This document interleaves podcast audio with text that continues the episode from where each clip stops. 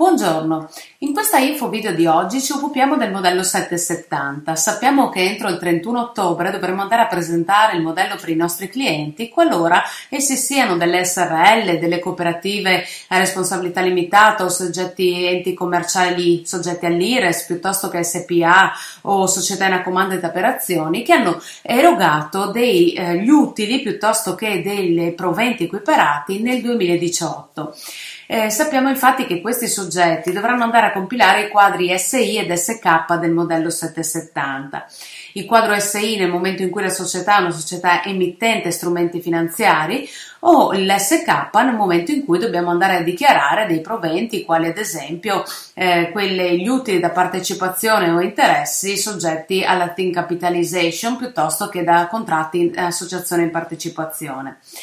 ma la stragrande maggioranza dei nostri clienti dovranno compilare il quadro SK che è dedicato agli utili eh, che vengono eh, percepiti da parte di soggetti terzi e che vengono, eh, derivano da partecipazioni a soggetti IRES. In particolare dovremo andare a indicare i dati identificativi dei percettori residenti eh, di questi utili e eh, andare anche a indicare i dati relativi a eventuali proventi percepiti.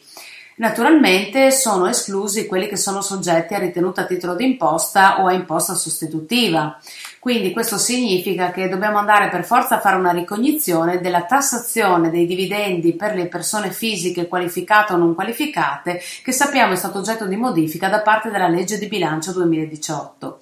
Infatti il modello 770 nel quadro SK contempla esclusivamente gli utili derivanti da partecipazioni a soggetti IRES che non sono quelli soggetti a imposta sostitutiva o a ritenuta titolo d'imposta, ma che sono soggetti quindi a una tassazione progressiva. Andando a richiamare l'articolo 47,1 del TWIR, che è appunto la norma che richiama la tassazione dei dividendi da parte di utili percepiti da persone fisiche non in regime di impresa, sappiamo che questi sono tassati a seconda di quando si sono formati, quindi della loro stratificazione, in base a delle percentuali completamente diverse. Sappiamo che gli utili prodotti fino all'esercizio in corso al 31-12-2007 concorrono alla formazione del reddito nella misura del 40%, quelli prodo- che sono stati prodotti dall'esercizio 2008 sino a tutto il 2016 sono tassati solo per una quota pari al 49,72, mentre quelli prodotti dall'esercizio successivo al 31-12-2016, quindi dal 2017 in avanti, pari al 58,14%. Ecco che quindi nel quadro SK troveremo proprio stratificati questi utili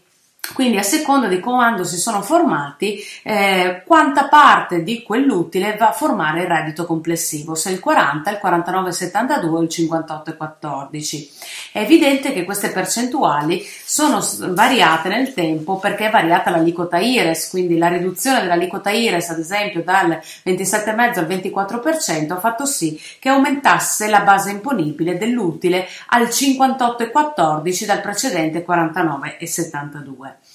Detto questo, eh, dobbiamo anche però richiamare un fatto. Nel momento in cui andiamo a eh, applicare questa normativa, dobbiamo anche ricordarci che esiste una presunzione eh, applicata mh, al, alla compilazione che comporta la prioritaria distribuzione degli utili più antichi. Quindi è una sorta di presunzione che viene applicata grazie a dei decreti ministeriali eh, che ehm, sono stati appunto eh, emanati il 2 aprile del 2008 e il 26 maggio del 2017 che dettano una sorta di gerarchia di utilizzo eh, delle riserve, di svuotamento del basket del patrimonio netto che è composto da riserve. Infatti esso eh, stabilisce che sono distribuite le riserve di utili che sono più antiche, questo proprio per andare a incontro all'interesse del socio che si vedrà tassato prima gli utili ehm, formatisi ante 2008, poi quelli formatisi dal 2008 al 2016 e solo al,